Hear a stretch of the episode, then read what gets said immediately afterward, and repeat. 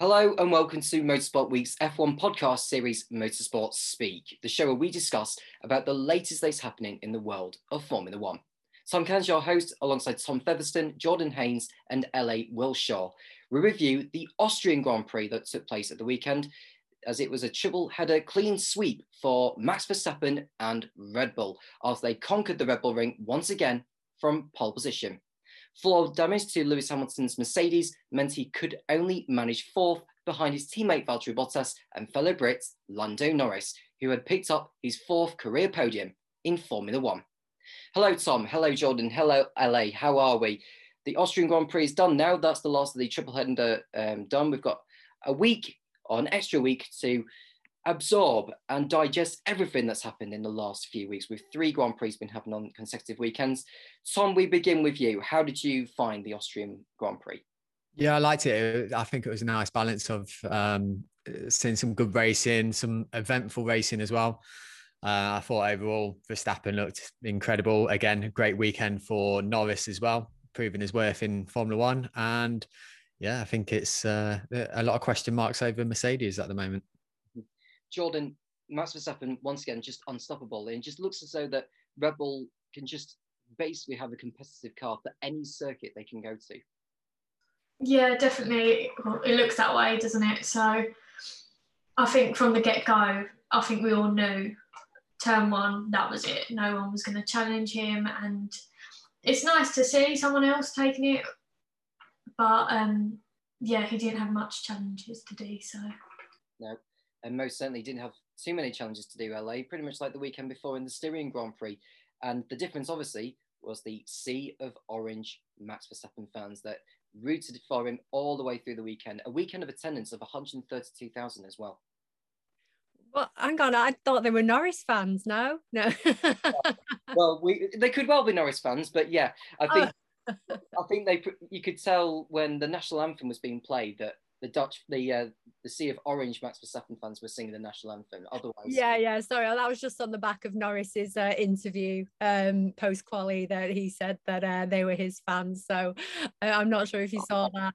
Yeah, but uh, yeah, no. Obviously, most of them were, were there for um, for Verstappen. I'm sure any McLaren fans would not have been in that uh, in that sea and you know in all that crowd. I actually thought that was wonderful uh, to show that footage on TV of everybody just sort of celebrating being together again and celebrating you know being at, at a racing track and obviously celebrating the red bull ring austria and uh, max verstappen. So yes i think that um it was you know even if he's not your team and he's not your driver I do feel like that that gave a really great feel good for every Formula One fan out there because that's kind of like you know, for British Grand Prix, you sort of think you want a British driver to win that if you're a British person. So, you know, for for the Austrian Grand Prix, with all those Dutch people there, and I'm sure even some Belgian people there supporting Max, how perfect! Icing on the cake. Yeah, it was most most certainly the icing on the cake. Um, some with Max Verstappen doing ever so brilliantly. That's his now that's now his fourth career victory at the Red Bull Ring in the last four years. His 50th career podium in Formula One and the 15th Grand Prix victory of his career, equaling Jenson Button. How about that? Yeah, it's really impressive at the moment. Looking at the standings as well, it's um, I'm sure we'll go into those in a minute, but yeah, it's it's really it is coming into uh, into a proper little, little uh, future world champion, maybe even this season. But I think the team's uh, bringing the upgrades, bringing everything he needs to deliver it. I think he's got a good teammate in Perez as well. I think the combination between them both, I think it's it's what Red Bull have kind of been looking for for a few years. I know obviously the partnerships before haven't really worked for them, but I think um, yeah, the the timing with everything that's going on, again being a, a home race for him at Red uh, at the Red Bull circuit, I think yeah, it, it's brilliant. And yeah, like I said with Mercedes, it's all all on them really now, and I, I think it's definitely Red Bulls to lose at this moment would you say it's Red Bulls to lose at the moment, Jordan, or is it still very much about building momentum between now and the summer break? Um, I'd say at the moment it's Red Bulls. Um, they are the strongest. Obviously, they've got both teammates there, like participating. Um, whereas Mercedes, it's mainly Lewis. Obviously, Bottas isn't there as much as he used to be. Um, so it's definitely an entertaining one, and obviously we've only got I think two races to go till summer break now, so it's definitely going to be interesting to see what happens once we come back. And LA, you know, Silverstone, the next race for Lewis Hamilton and Mercedes, you know, this is basically the Grand Prix of their year where they can actually turn their season around now that Max Verstappen has won the last three races from pole. Yeah, I mean, we're not sure about what upgrades are going to be coming to the Mercedes because they've sort of hinted that there wasn't anything major coming this season. Um, I'm not, I'm not too sure about um, it's Red Bulls to lose because I don't feel like Red Bull are competing with Mercedes on an equal um, footing at the moment. You know, so the, Mercedes is very, very clearly struggling. It's not that Max and uh, Checo are first and second, and Hamilton and Bottas are third and fourth. You you know, there's obviously massive issues going on at Mercedes right now that they're even behind other teams. So, you know, don't obviously underestimate the Mercedes team and the fact that, you know, they have all these world championships under their belt. If that upgrade does um, work for them, then um, it will be a very equally matched season. So, yeah, I mean, you know, it should be exciting. Hopefully, the British Grand Prix, you know, I mean, they limped along a little bit last year. And then obviously, remember that tyre incident as well, you know, that, that happened with with Lewis finishing on three tyres, you know, and winning the race, and, and Max dashing into that, you know, pit stop at the last minute and almost catching him at the very end. And I'm sure that Max and Red Bull will be thinking about that moment and maybe their strategy for this British Grand Prix because if the upgrades work for Mercedes, then Red Bull can only beat them on on some kind of clever strategy. Yeah, like they did so in the 70th anniversary Grand Prix last year, because that was one of the two races that Silverstone had hosted for Formula One last year to help um, amass the number of races required for a Formula One World Championship and to satisfy the um, broadcasters. We go back to the Austrian Grand Prix. Let's have a look at the results of its 2021 race. Max Verstappen, the race winner, fifth time this year. He has won. Valtteri Bottas was second for Mercedes, and Lando Norris picking up his third podium in eight races by finishing third after qualifying a brilliant second where he was less than half a tenth off Max Verstappen's pole time. Lewis Hamilton with that floor damage he picked up and a late pit stop to try and go for the fastest lap, which he didn't get end up uh, getting. He was only fourth. Carlos Sainz was fifth at the expense of Sergio Perez, who was demoted to sixth after a 10 second time penalty for two separate collisions that he was involved with with Charles Leclerc, which we'll go on to in a moment. But either way, Perez ended up sixth by the end of the race. Daniel Ricciardo, decent seventh for him in McLaren, then Charles Leclerc in eighth, Pierre Gasly for AlphaTauri in ninth, and Fernando Alonso picking up the last point for Alpine in 10th place after overtaking George Russell at the closing stages. I'm sure Williams fans would have been agonising for George Russell to get that point, but it'll have to wait another couple of weeks at least to get his first point in Williams. Yuki Tsunoda was 12th for AlphaTauri. He picked up two penalties in the race, actually. He um, It was for the same infringement, crossing the pit entry line when he was coming in. So that pretty much cost him a chance of points. Lance Stroll was 13th ahead of Antonio Giovinazzi. Raikkonen 15th following a 20 second time penalty for a collision with Sebastian Vettel on the last lap. Nicholas Latifi was 16th, Sebastian Vettel 17th after that collision with Raikkonen. Mick Schumacher 18th ahead of Nikita Mazepin, who was also penalised for not slowing down on the wave yellows, but that didn't affect his race finish uh, race finishing position of 19th. Esteban Ocon was the only driver to not finish after damage he picked up on the opening lap at turn three. So let's begin with Sergio Perez, um, Jordan, because yeah, I don't know what it, it, there was a thing with Lando Norris earlier in the race, which is another thing which we'll go on to um, in a moment or so. But do you think Sergio Perez's moves with Charles Leclerc warranted him the, the penalty? And do you think the collision with Norris had influenced the steward's decision to give such a penalty to him? Um, I think the steward is like they couldn't give one to Norris and then not to Perez. I think that was their thinking there. But then obviously he's gone and done it twice with like within a couple of laps of each other, and it's they're two completely different, like Norris's and Perez. Um, Perez actually touched Leclerc, so I think they're three different incidents. What happened? Obviously, two are the same, but I do think it warrants him getting penalties. Mm-hmm. LA, it was a. I mean, with the Norris one, which I've already said we'll go to in a moment, but with Perez's move on Charles Leclerc, both at turn four and then on the exit of turn six, those were a little bit more blatant than the one with Norris, which I think it did warrant Perez the penalty. It's just, you know, it's very hard to call that one, isn't it? Because at the end of the day, he was on the inside line, but perhaps he should have given the Leclerc a little bit more space. Yeah, I know you said we're going to cover, you know, the other one as well, but um, I didn't see, even though there's a lot of dust kicked up, any contact uh, with Norris. Um, you know, and there's obviously the argument that he was slightly ahead of him going into the corner. Um, but the, you know, it's obvious that from previous years, there's there's going to be somebody going off the track if two of them are trying to battle it out on that corner. Um, but regarding, um, you know, the one with Leclerc, well, there were two with Leclerc, and they were both quite different, really. Um, but there was contact. I don't, I do feel that uh, Perez should have received the penalties, um, not only based on what happened with Norris, because obviously Norris was penalised for the first one, and it was almost like the stewards then had no choice but to do the same for Perez. Um, but I'm sure that they still would argue that they view every single incident independently, regardless of something else that's happened. So what I kind of feel that is there was actually a little bit of consistency from the stewards in this race uh, regarding any incidents like that. Um, but yeah, I thought I felt that Perez deserved them. Um, you know, and it was just such a shame. It, it's almost well, I'll tell you what the shame is, is that the powers that be are going on about wanting more wheel to wheel racing you know and and formula one struggled for that kind of a thing uh, for quite a few years before drs before even KERS, you know before that that appeared.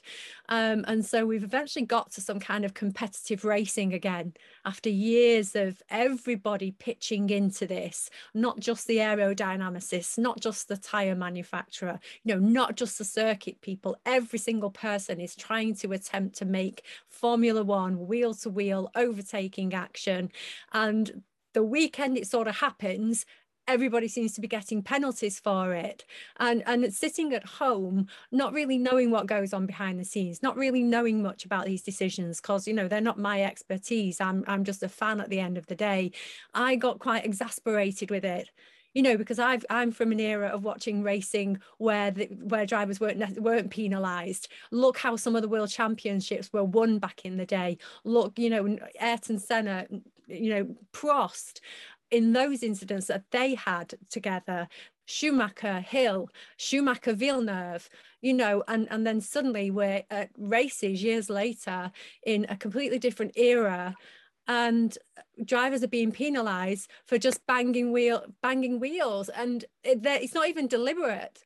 You know there's been many deliberate incidents that have happened in the past that have gone unpenalized. And then suddenly these incidents are racing incidents. Um, how did um, horner put it christian horner hard racing you know he phrased it as. And even he felt that the stewards had no choice but to give Perez the two penalties. Um, and I totally agree with Christian Horner on that. Tom, your say on the um, the Perez collisions, and you know, I think this is pretty much um, this is baffling me the fact that we are wanting to see hard racing, want to see wheel to wheel racing because that's what makes Formula One the sport it is. It's a theatre of entertainment. However, it just seems that Michael Masi, I think it's Michael Masi being a little bit too naive with the way he's giving out these penalties here. Yeah, it's, it's always been, hasn't it, about uh, consistencies with uh, stewards and FIA. I think it was you also looking at other in, inconsistencies in the weekend. I know it was uh, they put the rule in, didn't they, with the, the, corners nine and ten about qualifying and slowing down.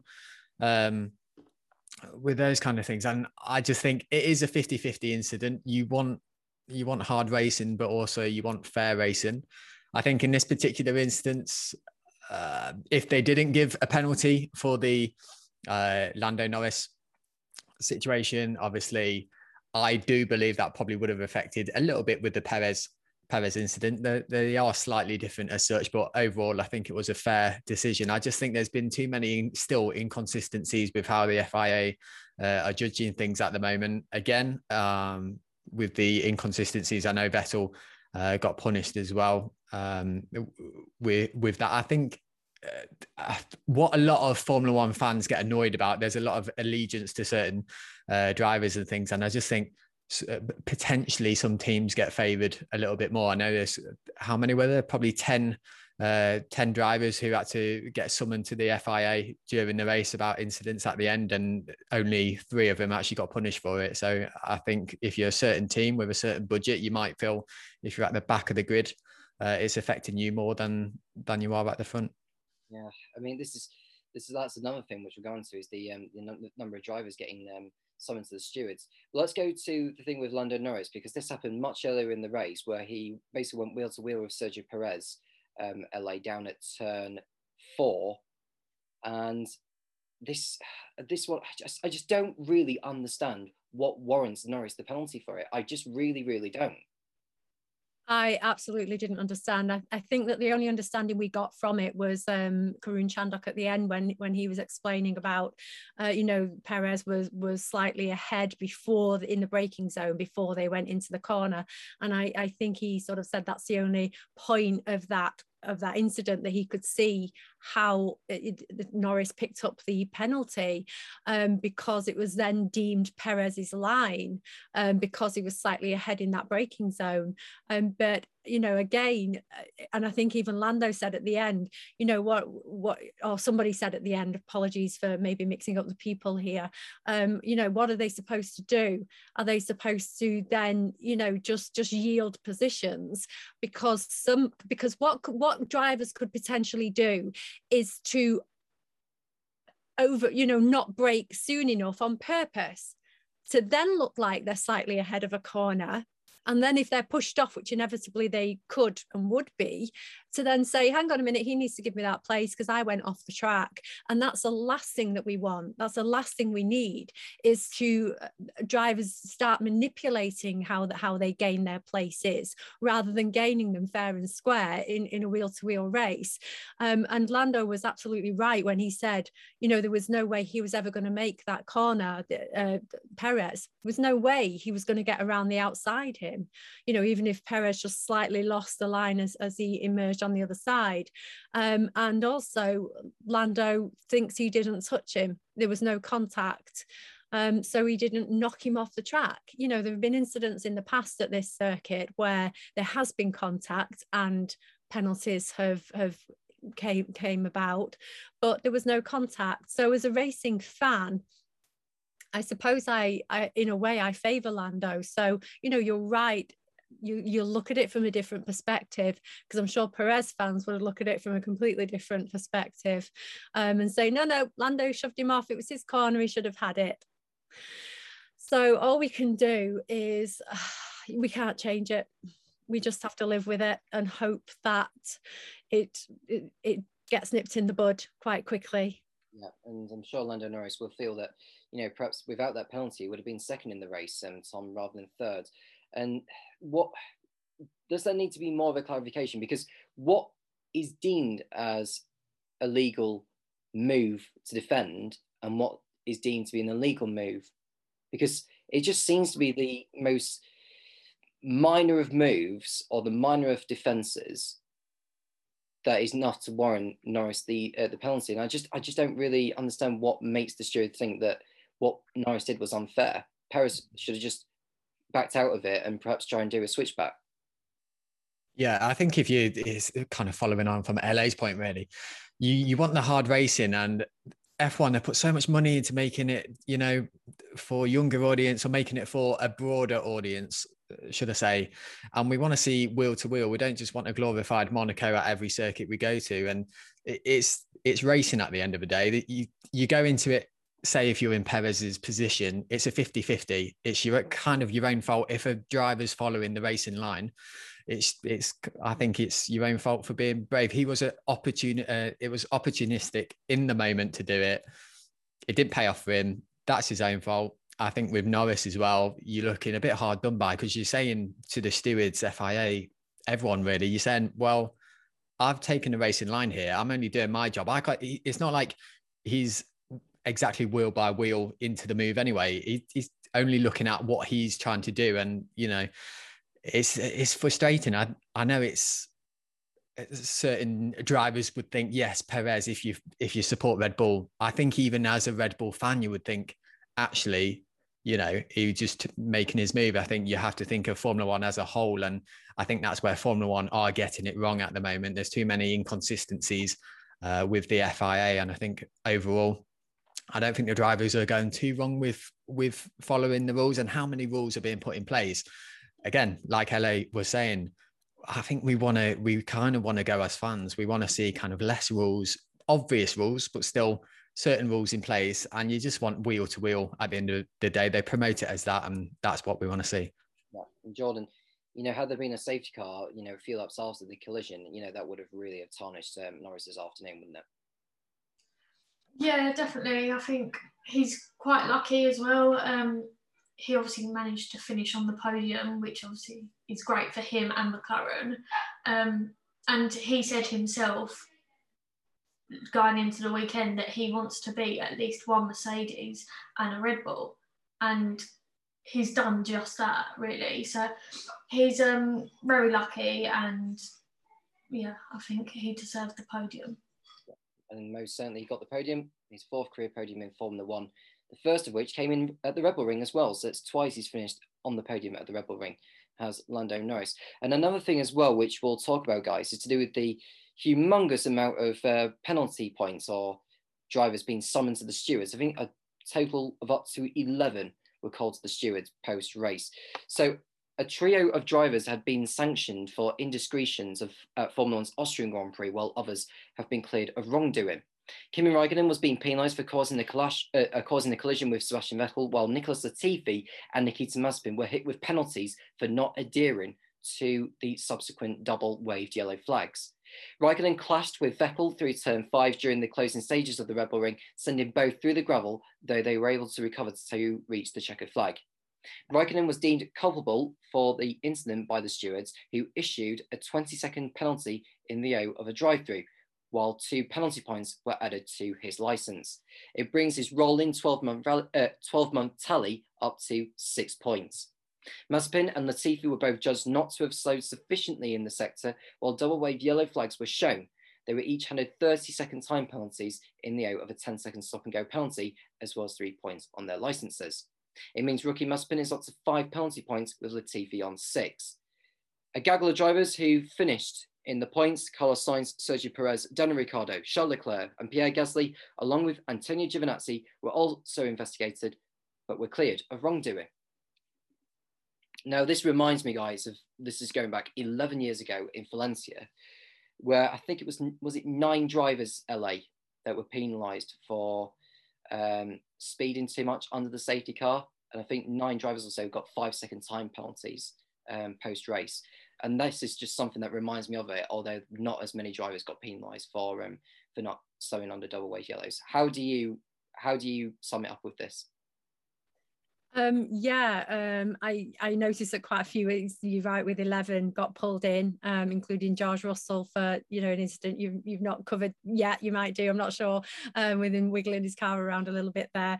Um, yeah, yellow waved yellows. You have no idea what's going on that track. There could be a marshal on the track. There could be anything happening on that track, and for you not to lift, for you not to be prepared to stop um, those drivers obviously weren't prepared to stop and for for you know the the the wave double yellows it's one step away from the red flag um, and they are there for a reason.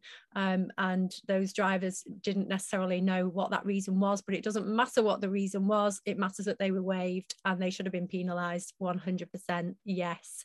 Um, obviously a bit of a shame to see the rookie that's Mazepin Mazepin is is year um, needs to improve, needs to start improving. Um, because I think what we don't want to see is the young rookie drivers coming into the sport, struggling to fit in, struggling to find their feet, struggling with a car that needs needs work, Obviously, we've had the news in recent times that Mazepin's car is heavier than Mick Schumacher's car, um, and he needs a new chassis, which isn't going to appear for another few races.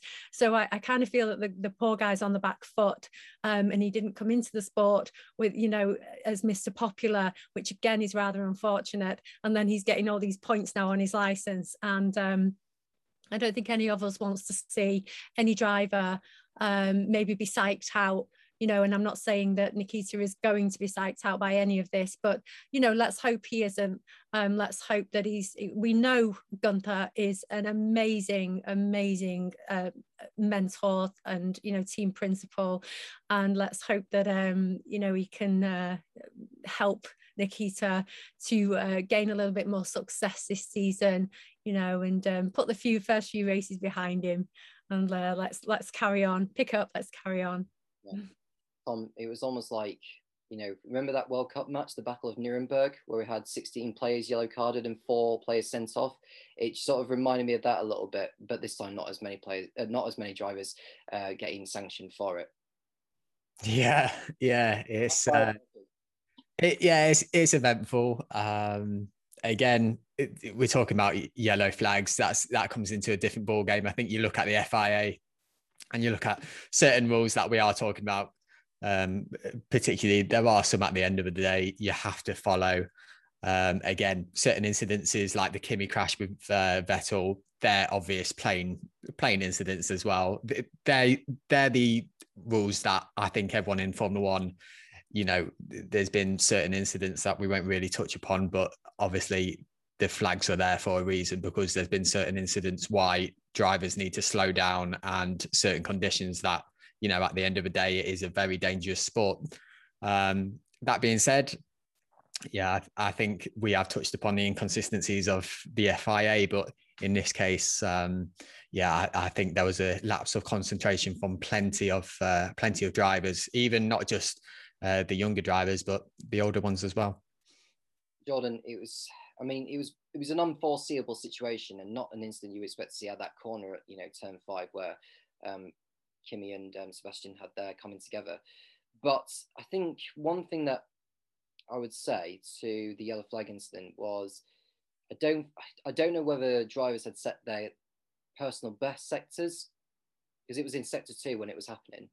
So does that confirm it does that confirm enough to the stewards that it's that the drivers were speeding? Because if it was not a personal best sector for the drivers do there, then that does not warrant a penalty.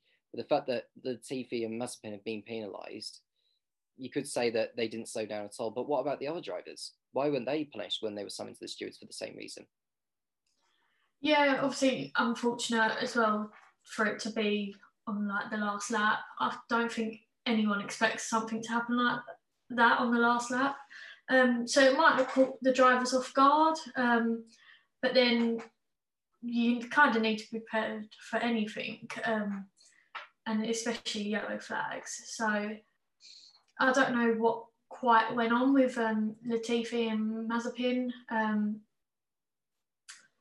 I would obviously Mazepin's new to the sport, but you should know the basic rules. Um, and I think maybe it's a learning curve for everyone who got called to the steward's office. Um, but yeah, it's it'll be interesting to see if something like this happens again and see if they learn from it. Mm-hmm. And with this penalty point system as well, for your information, there are six drivers who are at least halfway to a race ban. So almost a third of the drivers on the 2021 Formula One grid are halfway or more towards a one race suspension after a, li- a light a litany, if that's the, how you pronounce it, of penalty points were distributed in Austria. Formula One drivers receive penalty points for indiscretions that occur during a Grand Prix weekend, and under regulations have their license suspended for one round if they reach 12 within a 12 month period. No driver has yet fallen foul of the system since its introduction in 2014. There's been plenty of opportunity for drivers to rack up points across the past 12 months, with 26 Grand Prix having taken place during that period, owing to the 2020 season being delayed by the pandemic. McLaren's Lando Norris leads the way on 10 penalty points, though two of those will be wiped from his record prior to the next track action at Silverstone.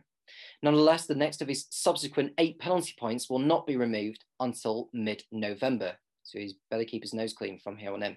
No, uh, Norris picked up three for a yellow flag infringement in Turkey last year, three for a red flag violation in Azerbaijan last month, and two for his incident with Sergio Perez on Sunday.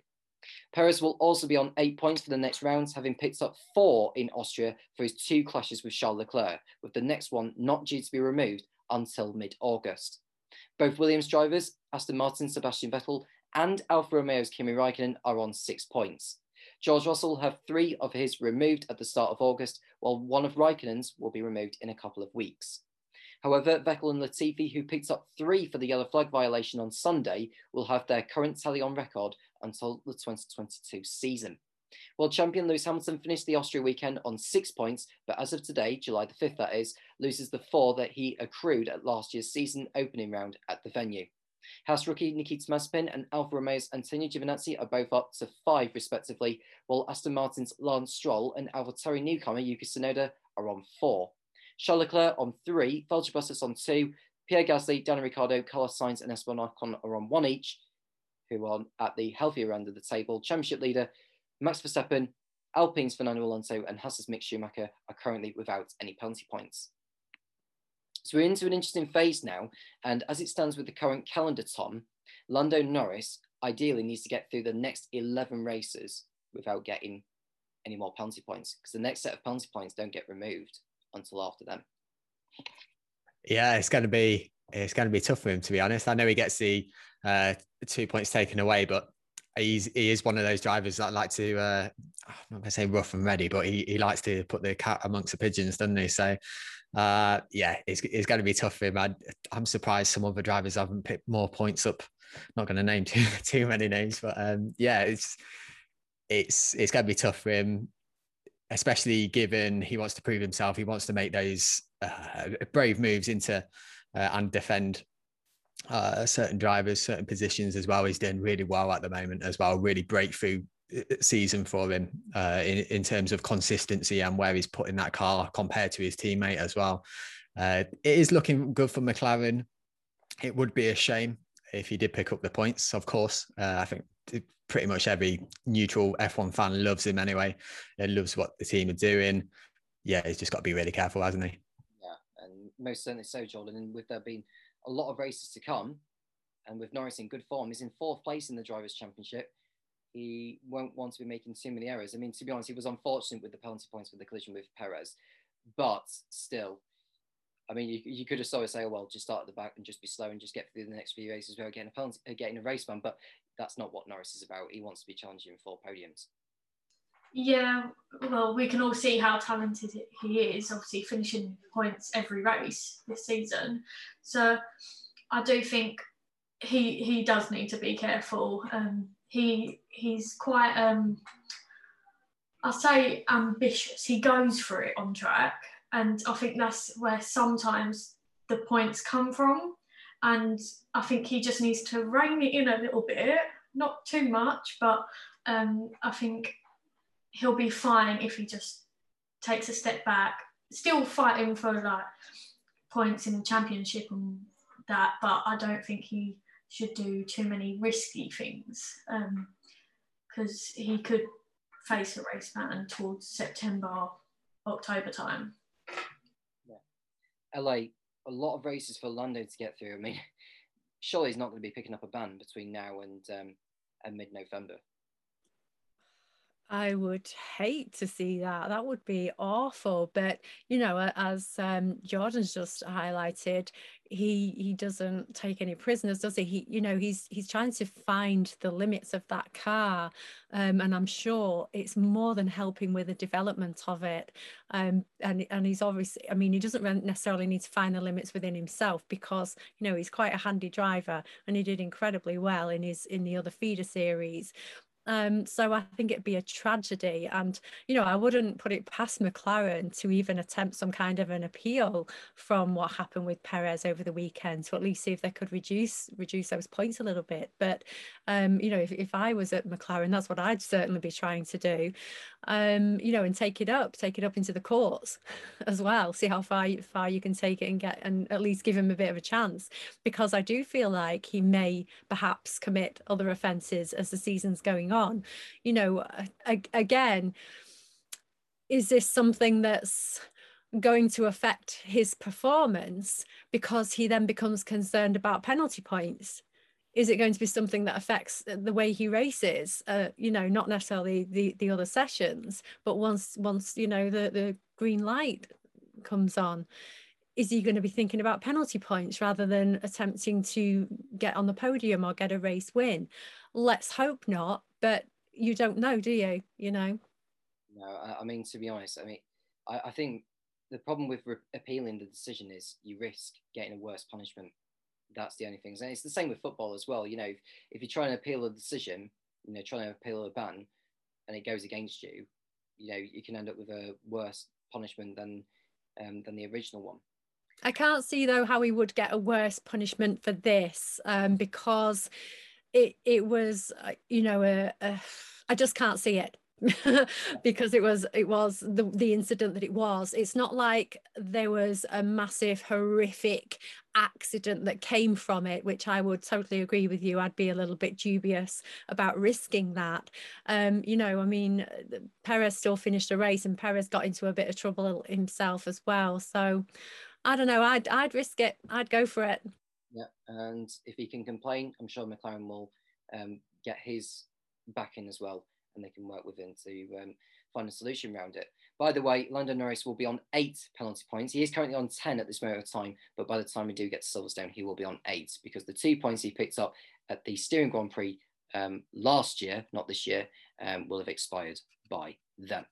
So let's have a look at the Drivers' Championship then, guys. After nine rounds of his 23 race season of 2021, Max Verstappen has extended his margin over title rival Lewis Hamilton to 32 points, 182 playing 150. In third is Sergio Perez on 104, but he's only three points clear of Lando Norris, who is on 101. Valtteri Bottas, with his best result of the season so far at the Red Bull Ring, he's on 92. Then it's Charles Leclerc in sixth with 62 uh, is teammate Carlos Sainz is next in seventh on 60, followed by Daniel Ricciardo in eighth on 40. Pierre Gasly keeps hold of ninth place. He well, he's down to ninth, I should say. He's on 39 points. He's doing really well this season. Is um, is Gasly? Sebastian Vettel in 10th on 30. Then it's Fernando Alonso in 11th with 20. He's finishing the points in the last four races now, has the Spaniard. Lance Stroll is 12th on 14, followed by Esteban Ocon in 13th with 12. Then it's Yuki Tsunoda in 14th with nine, Kimi Raikkonen and Antonio Giovinazzi with one point each, George Russell, Mick Schumacher, Nikita Mazepin, and Nicholas Latifi have still yet to score a point this year. In the Constructors' Championship, Red Bull have a 44 point lead. That's the equivalent of a 1 2 plus fastest lap. So essentially, they're a whole round ahead of Mercedes, 286 points to Mercedes' 242. McLaren are third on 141, but Ferrari have closed the gap slightly or I say slightly, the gap is 19 points between those two teams, but McLaren are ahead, crucially. AlphaTauri are in fifth with 48, and it's Aston Martin in sixth with 44, Alpine in seventh with 32, Alfa, Alfa Romeo in eighth with two points, Williams stay ahead of Haas on countback, with both teams yet to get off the mark this season. So it's a good gap now that Verstappen has got Tom, 32 points, but it's Silverstone next. And bearing in mind, it's Formula One's first ever sprint qualifying race, and points are on offer in that, not just in the Grand Prix itself. Yeah, yeah, I think it's going to be a really interesting race. I know uh, Lewis will Lewis will do really well. Obviously, what happened with him in the the tire incident, just managing to get it last season, um, it was a really eventful race, wasn't it? I think we always get a good race at Silverstone. It usually has paid off for Hamilton.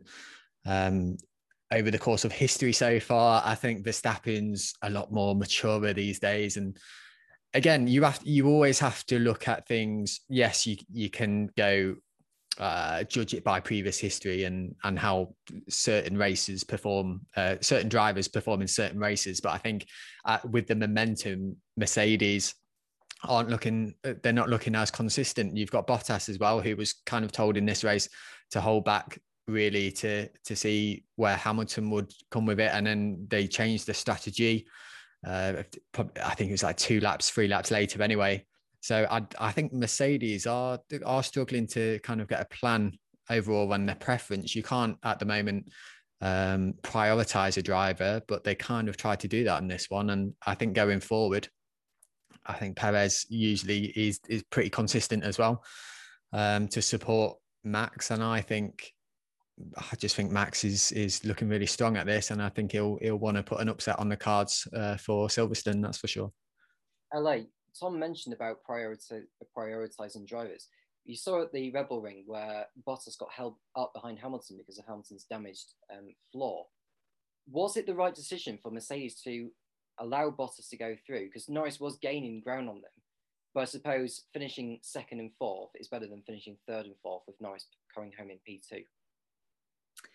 Um, oh, it's, it's a tricky one, isn't it? Um, because yeah, I mean, we all heard the radio call was around lap 51, did you say, of Bottas, you know, you're free to race Lewis. So there was obviously some kind of team order there in place um, for Lewis to be ahead. And I kind of feel like yeah, you know, you could do with the wingman to keep Norris back, you know, from from not doing that overtake maneuver. Um, but again, is that racing? You know, the end of the day, we still want racing.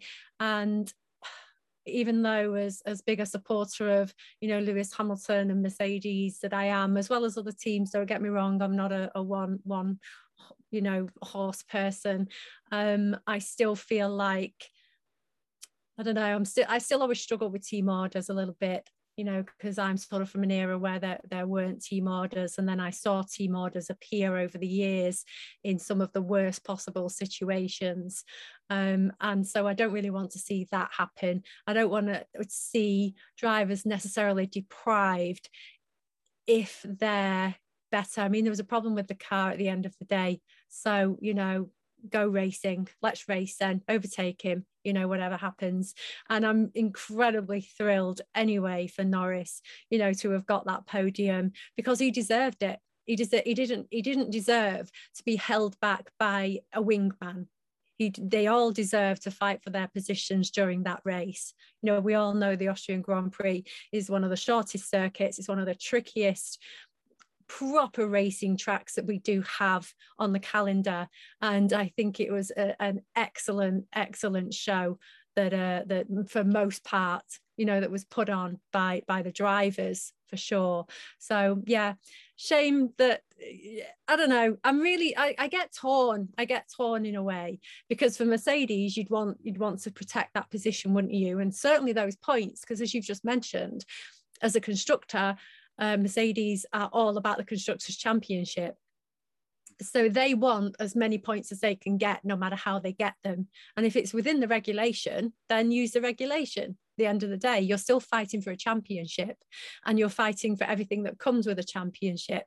And I guess because they allowed Bottas to race and he overtook Lewis and Norris overtook Lewis, then they lost out on some points. So much racing at the minute. Yeah, it's very much racing. Um, Jordan, I, I would like to ask you about the um, the fact that Mercedes gave Bottas the green light to overtake Lewis, given the damage that Lewis had on to his floor by riding over those sausage curbs down at turn one. Um, right decision, or do you think Lewis should have just you know worked a little bit harder and then Bottas do everything he can everything he can to hold um, Norris up? Um, I do think it's the right decision, but only because he had damage. He wouldn't have been able to hold off Bottas, Norris. They all had pace, and obviously you saw Hamilton not being able to catch Max um, because of the damage. Um, so I do think in that perspective that it was the right call. Um, but we do see from time to time that it's the wrong call with team orders and stuff like that. So I think they played it well, Mercedes, this weekend. Um, I don't think they could have got a better result, really. Um, so yeah. Nice. Right, so let's go on to other news involving Lewis Hamilton, in fact, and it happened during the weekend. And it's basically where he has managed to extend his contract with Mercedes to the end of 2023. So Hamilton joined Mercedes from McLaren in 2013 and has won six titles in the last seven years with the manufacturer. Hamilton only signed a one year extension to cover 2021 in early February, but on Saturday, a fresh deal covering 2022 and 23 were announced by the respective parties. The deal Hamilton, uh, means Hamilton, who will be 38 by the time his new contract expires, will have raced for Mercedes for 11 successive seasons. That's the equivalent to Michael Schumacher's stay with Ferrari all those years back. It's hard to believe it's been nearly nine years working with this incredible team, and I'm excited we're going to continue our partnership for two more years, said Hamilton. We've accomplished so much together, but we still have a lot to achieve, both on and off the track. I'm incredibly proud and grateful of how Mercedes has supported me in my drive to improve diversity and equality in our sport. They have held themselves accountable and made important strides in creating a more diverse team and inclusive environment. Thank you to all the dedicated and talented individuals at Mercedes whose hard work makes it all possible and the board for their, continue, for their continued trust in me. We're entering a new era with era of car, which will be challenging and exciting, and I can't wait to see what else we can achieve together. Mercedes, uh, Mercedes boss Toto Wolff convey the importance of finalising the new deal early in the season after the nature of the protracted talks for 2021. As we enter a new era of F1 from 2022 onwards, there can be no better driver to have in our team than Lewis, said Wolff. His achievements in the sport speak for themselves, and with his experience, speed, and racecraft, he is at the peak of his powers. We are relishing the battle we have on our hands this year, and that's why we also wanted to agree this contract early so we have no distractions from the competition on track. I have always said that as long as Lewis still possesses the fire for racing, he can continue as long as he wants. I don't think this came as a surprise, to be honest with you, Tom. I think Mercedes knew that with the power that Lewis has in a race car, he's too valuable of an individual for them to think that they need someone else other than him in there. Yeah, it's nice, isn't it, that we're not talking for months on end of what's going to happen to Lewis, and he ends up signing another contract. And it's nice; it's not just a, a year; it's it's for two. Uh, I think at the moment as well, you look at Lewis. Yeah, there's always going to be teams who are going to want him, but I think it, it, most teams at the moment who you look at McLaren, they he won't go back there. They're in development themselves. Two two great drivers. Anyway, uh, you look at Red Bull as well. I think they've got their nice balance. You you'd never put Hamilton and Verstappen uh, together, especially at the moment. I think there's that rivalry. Just wouldn't see it happen. Um, I think the, in a way, I think Lewis, you have to think Mercedes are probably looking at the the rule changes. Seeing next season, that's probably what they're looking at at the moment. You've got your budget caps, your, everything really.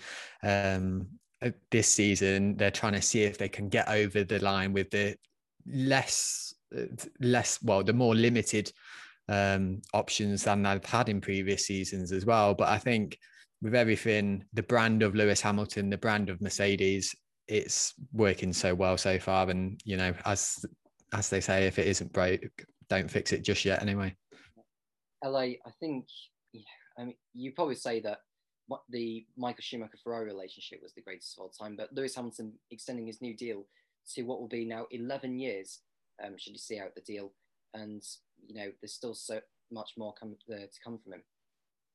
Yeah, absolutely. You know, his name's been associated with Mercedes. You know, don't forget for his pretty much his entire career, um, and and that's incredible. Um, you know, I I don't think that there, there's any need for him to have even considered any other team. There was a lot of speculation last year, obviously, just because of the amount of time it was taking for him to sign that contract. Um, and you know, I'm more than sure that he was getting many offers on the table. Uh, you know, don't forget, you know, we some of the contracts in some of the other teams went absolutely down to the wire and there were seats available.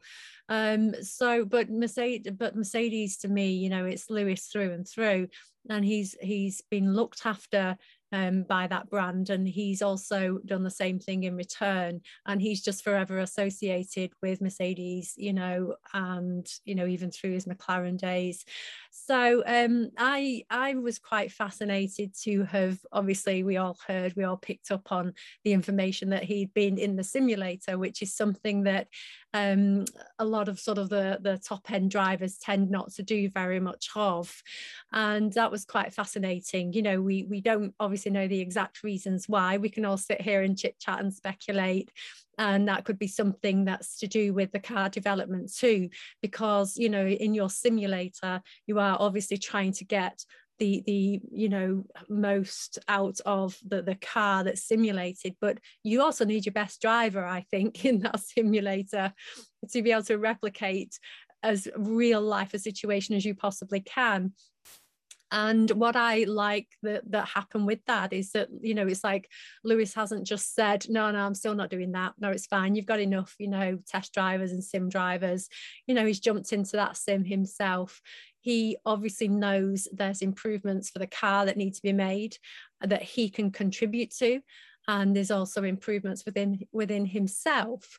Um, and we don't know, maybe he's felt a bit distracted lately because, especially last season, the drivers were incredibly isolated last season. They, they pretty much stayed in their motorhomes for the entire season um, or you know all stacked up next to each other. And during some of the races this season they have um, still had their motorhomes and some of them have stayed in them as well and not gone to the hotels. But there has been a little bit more freedom this season. There has been other hotels involved and drivers have been staying in hotels.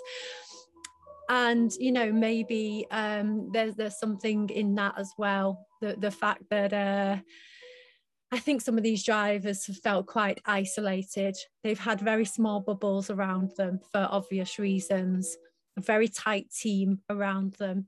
And, um, you know, even if it's Lewis just getting into the factory and just getting around the people that he's with at the circuit, could be something like that as well. But I'm, you know, I'm, I'm quite happy to hear that he's been in the sim.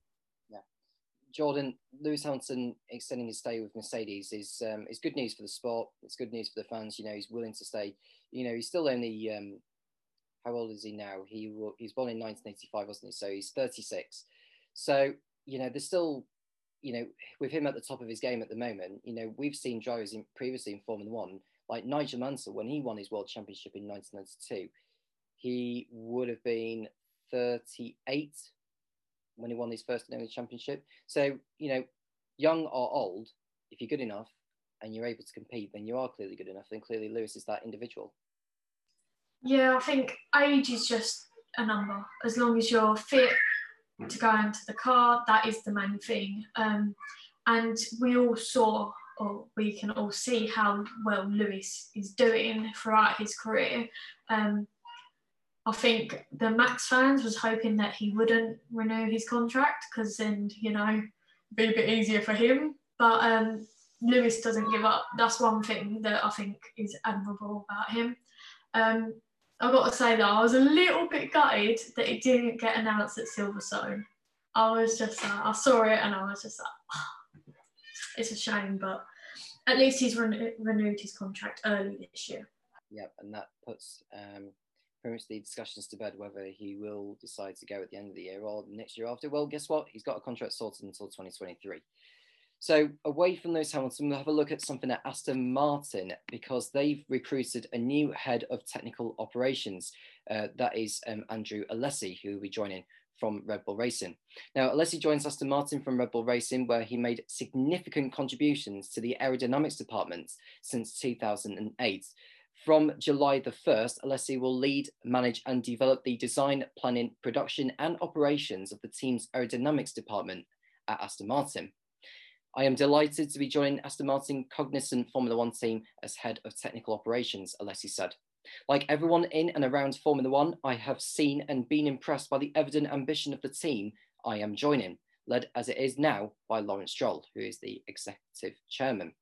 And I am very much looking forward to working with Otmar Szafnauer, the team principal and chief executive officer, as well as the very capable technical and engineering focused members of the senior management team. Now is a fantastic time to be joining a team that is growing fast, and I am ready to get stuck in straight away so as to contribute to the process of making these significant aerodynamic and operational improvements that we need in order to win consistently in the future. The announcement comes just days after Red Bull confirmed that Dan Fallows will leave the team at the end of his contract to join Aston Martin as technical director. Last month, Aston Martin also declared the signing of Luca Furbatto from Alfa Romeo, who joins the team as its engineering director. Two weeks ago, we announced the hiring of Luca Furbatto as our new engineering director, who will start work for us in due course, said Szafnauer. Last week, Dan Fallows' forthcoming arrival as our new technical director was also made public. Today, or at the time when the announcement was made, which was on July the 1st, Andrew Alessi is added to the impressive list of our senior technical engineering hirings as head of technical operations. Ours is a great team and as always has been. Many times this year, we have said the team has always punched above its weight. Now it has the weight with, with which to punch harder. That is absolutely true, and expert and experienced new arrivals such as Luca, Dan, and, and now Andrew represent proof that we are building the technical engineering strength in depth that we need in order to deliver that harder punch.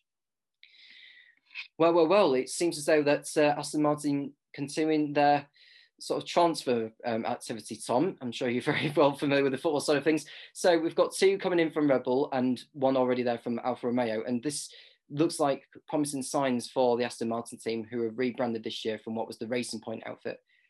You have to say this is only good news for the team. Yeah, of course. I think they've now got the they've been in Formula One rebranded several times, and you look at what they're trying to do. Um, I know there's been loads of accusations about trying to copy uh, Mercedes, and you know, you, it, it's I, I'm not going to use the word stealing because at the end of the day, you're just recruiting people who are there to be recruited. But um, I think a lot of people can see what they're trying to do. They're, they're trying to use their resources and and make themselves, I guess, into what Mercedes were when they came re came into the sport really, and um, you, are trying to put the the money on the right people. And again, Alessi's known uh, for his development with Red Bull as well, and uh, the aerodynamics of cars. And if you're getting these people on board, I can only see it being a good thing, and it will frustrate a lot of people. I know.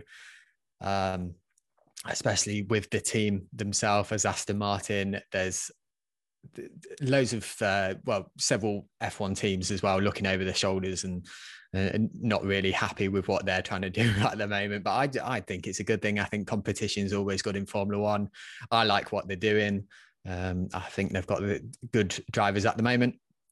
And yeah i, I only see it being a strong uh, strong fit for them LA Aston Martin in the beginning of the season just seemed to have struggled with the um, the floor designs because if you remember back at the um, the Bahrain test. Um, I think maybe actually the demo they did, then the Bahrain test, and then the Grand Prix itself, because they used three different chassis, if you remember. Now they've got someone in the aerodynamics department, um, head of technical operation uh, operator, and they've already got a technical director, I think, there as well. So this can only be good news for the team um, in the long term. Yeah, absolutely. I mean, I think that what we also can't um, ignore is the fact that other teams are, they, you know, they do switch personnel, they do switch staff. Um, although Alessi is very, very high up in, in the game. I think Red Bull just recently took somebody from um, from Mercedes, you know, and I'm sure that will make a difference to the Mercedes team. So yeah, I mean, you know, I I absolutely, you know, agree with Tom. I love what Aston Martin are, are trying to do at the moment. Um, they've definitely maximised every bit of intel that they've received over the last you know couple of years um, or even when they were a Racing Point and um, I'm quite excited to see what they'll do. They're they're they're almost they're up there. I mean, you know, look, Sebastian got got a podium uh, the the race before. They're almost up there. They're they're this close. Um, and it's not only though the the aerodynamics, but obviously we all know that that makes some of the biggest differences to the car, um, because there can be perhaps little issues with the car, but if the aerodynamics are a certain way, that can compensate. Um, uh, I'm I'm very excited uh, about Aston Martin's future and can only see them getting onto that podium within possibly the next couple of seasons on a more you know frequent and and regular occasion. And certainly you know I think there's going to be a massive shift isn't there um, what the problem's been, I think, over the years as fans is there might only have been one or two top teams at any one time, um, you know, in recent times. And, you know, you've either had, you know, you had McLaren, you had Ferrari, then you had Mercedes, and you had Red Bull and Mercedes of, of the last few eras. Um, and now, you know, it looks like we might get McLaren back again and Aston Martin, you know, up there. And I I don't like to see Formula One teams succeed just because the other teams aren't necessarily doing that well. I don't mind who wins constructor championships. You know, I'm very excited for all of them to be excelling at, at everything they're doing and they're absolutely battling on track, you know. But there are there are other issues that obviously happen in the team with Aston Martin we talked about it last last um, podcast you know about uh, lance stroll's qualifying session um, and you know there was they have to have other things right you know they need to qualify better in the first instance to even have a fighting chance on track. So they're not trying to you know make their way up. It, you can argue that with Vettel and what happened with Kimi you know if he wasn't that far down the track would that have even have happened? So you need to qualify better in the first instance. Um, and that's not only down to aerodynamics you know that's down to to other reasons too. And Jordan, you know, this is recruitment of um, Aston Martins. You know, this for me, with the project of their 2022 car very much on the way behind the scenes, we don't know what exactly is going on there, but understandably so. Yeah, this I have to say, you know, the signing of this guy who's been involved with Red Bull for ever so long, 13 years in fact. So all the way through from when they first won their first uh, their maiden Grand Prix in 2009 up to now, or a few days ago before um, he's been announced as the new head of technical operations at Aston Martin Formula One team you have to say his influence must generate the team further. Yeah, definitely. I think it will help Aston Martin a lot. Um, they're clearly lacking in some departments and they're just trying to expand on what they've currently got ready for next year and the years after, which is a positive sign because it shows that they want to be in the sport for a long time to come. Um, so I do think things will be going in the right direction for Aston Martin once they've got things like a full package together. Um, but yeah, it's it, I'd say it's a good move from them, especially from Red Bull as well. So now we've done Austria, we want to sort of maybe go to well, let's just talk about Silverstone because that's obviously the next um, Grand Prix to come up. And I suppose the good news, guys, uh, begin with you, um, LA. 140,000 fans able to turn up, which is expected to be the day before um, all legal restrictions within the UK um, easing. And this must be an exciting atmosphere because this, I think, is part of the um, events research program um, for the government. But in terms of the Grand Prix itself, I think we could be in for one of the races of the year yeah i don't know about being excited. I think i'm a little bit nervous about being a guinea pig. Um, you know because i'm i'm in attendance. I have a, a, ticket to be a spectator over the whole weekend. Um, but i am double vaccinated. Um, you know i was double vaccinated quite a few number of weeks ago um, and um, so I know it's no absolute guarantee you're not going to um, get this, um, you know, this this illness, but there has been obviously recent um, emails sent out that you either have to have proof that you've been double vaccinated or that you have to have had a lateral flow test, an official NHS lateral flow test before you can be allowed entry. Um, I'm not really sure how that's how that's going to happen or occur or be feasible you know because you i don't know would there be people that maybe would test positive um, and um, have somebody else take a lateral flow test for them and then just take the little thing and say look it's negative. I i don't know. I i i think from uh, football events they were they were tested at the actual ground before they were allowed through the gates uh, on some matches anyway. So, um, but 140,000 people, you're not going to be able to do that on the gates at Silverstone. It would take them uh, 24 hours to get through the gates. So that's not uh, logistically possible. So I'm nervous, but very excited uh, to be amongst that many people again. I think I'm going to have to let you know on the podcast afterwards how, how I feel about that one and see how scary it is. yeah, well, you can tell us how scary it was by the time you do come on um, on July the 19th anyway. Um, Tom, obviously Silverstone, one of the most anticipated, obviously we weren't able to um, have fans there last year, um, but now this year, given that a lot of people that had tickets for last year's event before the pandemic intervened, you have to think this is something of which Silverstone has to give back. And it only seems like a financial decision as well to me, not just the fact that, you know, it's part of the events research program that's been set out by the government. But it seems as though that you know it's either get full capacity or we can end up as a company going bust. Yeah, I think it's something they've, you know, it's it's the the economics of Formula One and and everything they do with trying to keep Formula One going. I think you have to kind of weigh certain situations and and certain things. You know, you you have to have a balance in that, but also uh, at the end of the day, sometimes these things.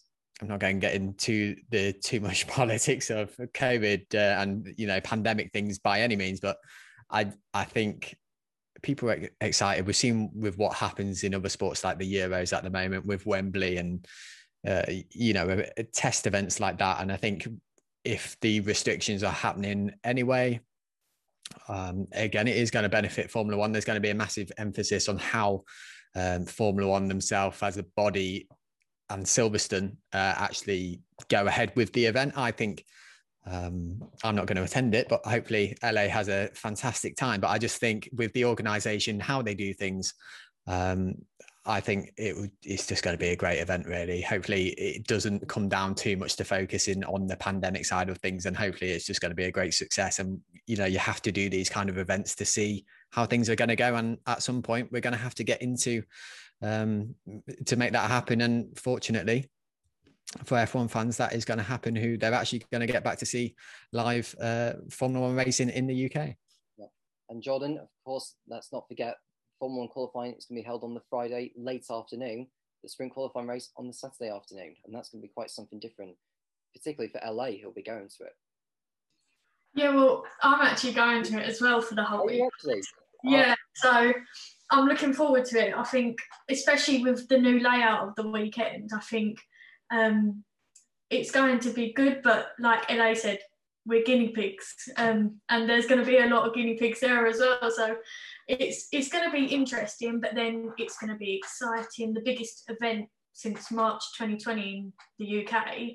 Um, so I think I think everyone's just going to be excited that we can be there and obviously the drivers well the british drivers anyway will be even more happier um, i know Hamilton said he's a bit like skeptical, I think that's the word, um, about having so many fans there, but he said he's happy to at least have some. Okay.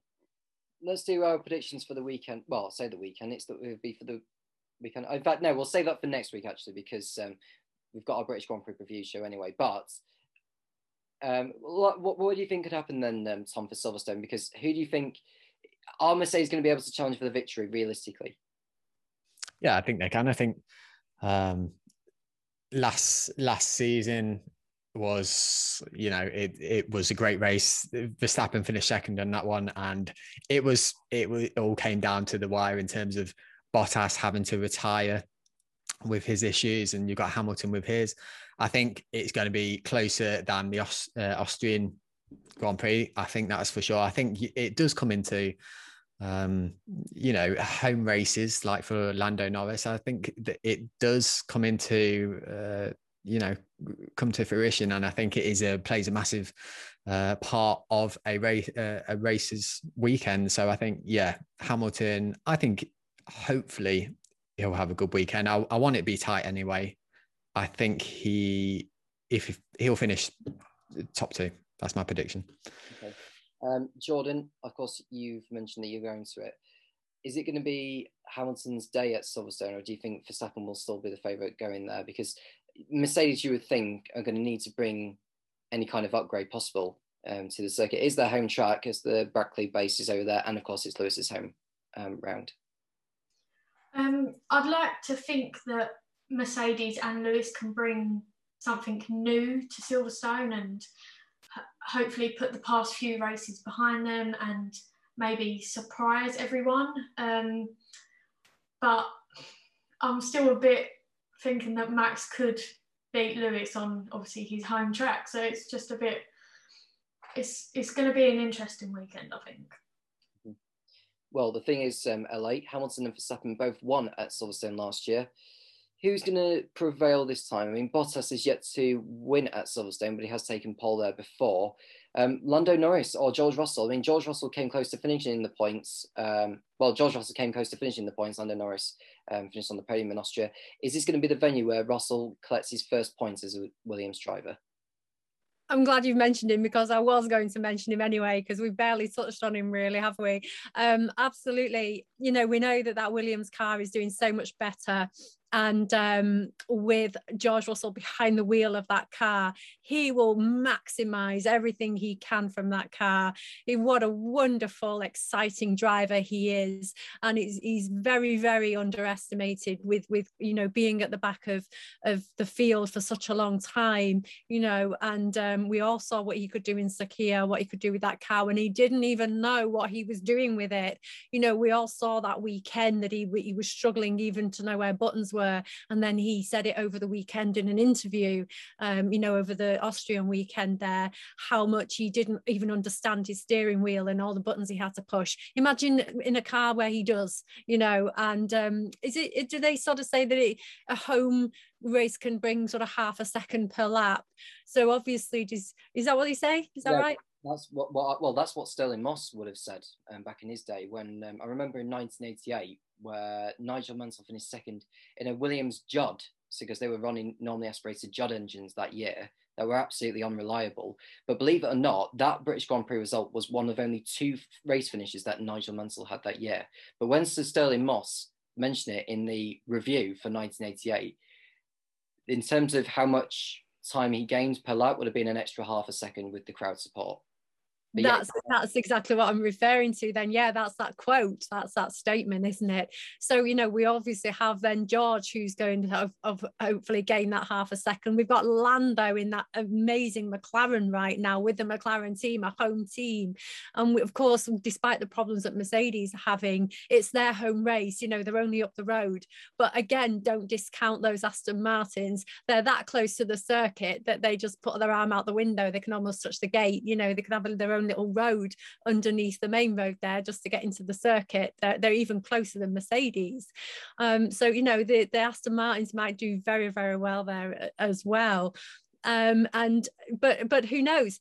It's Great Britain. It could rain you know and and it probably will because i'm in a grandstand with, with that's open so with my luck i'm going to be rained upon and um and, and that'll be great for the race won't it yeah, for sure. I'm just looking at um, Towcester, if that's how you pronounced it, or Toaster. I can't remember how you actually pronounced it, but that's where Silverstone is based.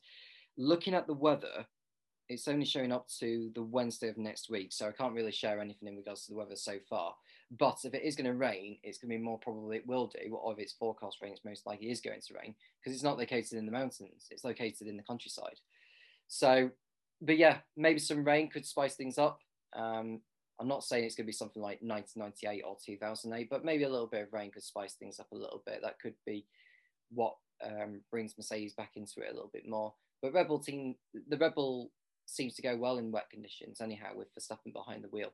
So will that be an equaliser? Should the rain come? I'm not too sure, but we'll find out um, when we are closer to the time. Anyhow, we'll leave it there, folks. Thank you to everyone joining the podcast for today. Next week, LA will be back with me along with Ed Spencer and Manana Manatau uh, to preview the British Grand Prix at Silverstone. So from LA, Tom, Jordan, and all of us at Motorsport Speak, it's goodbye.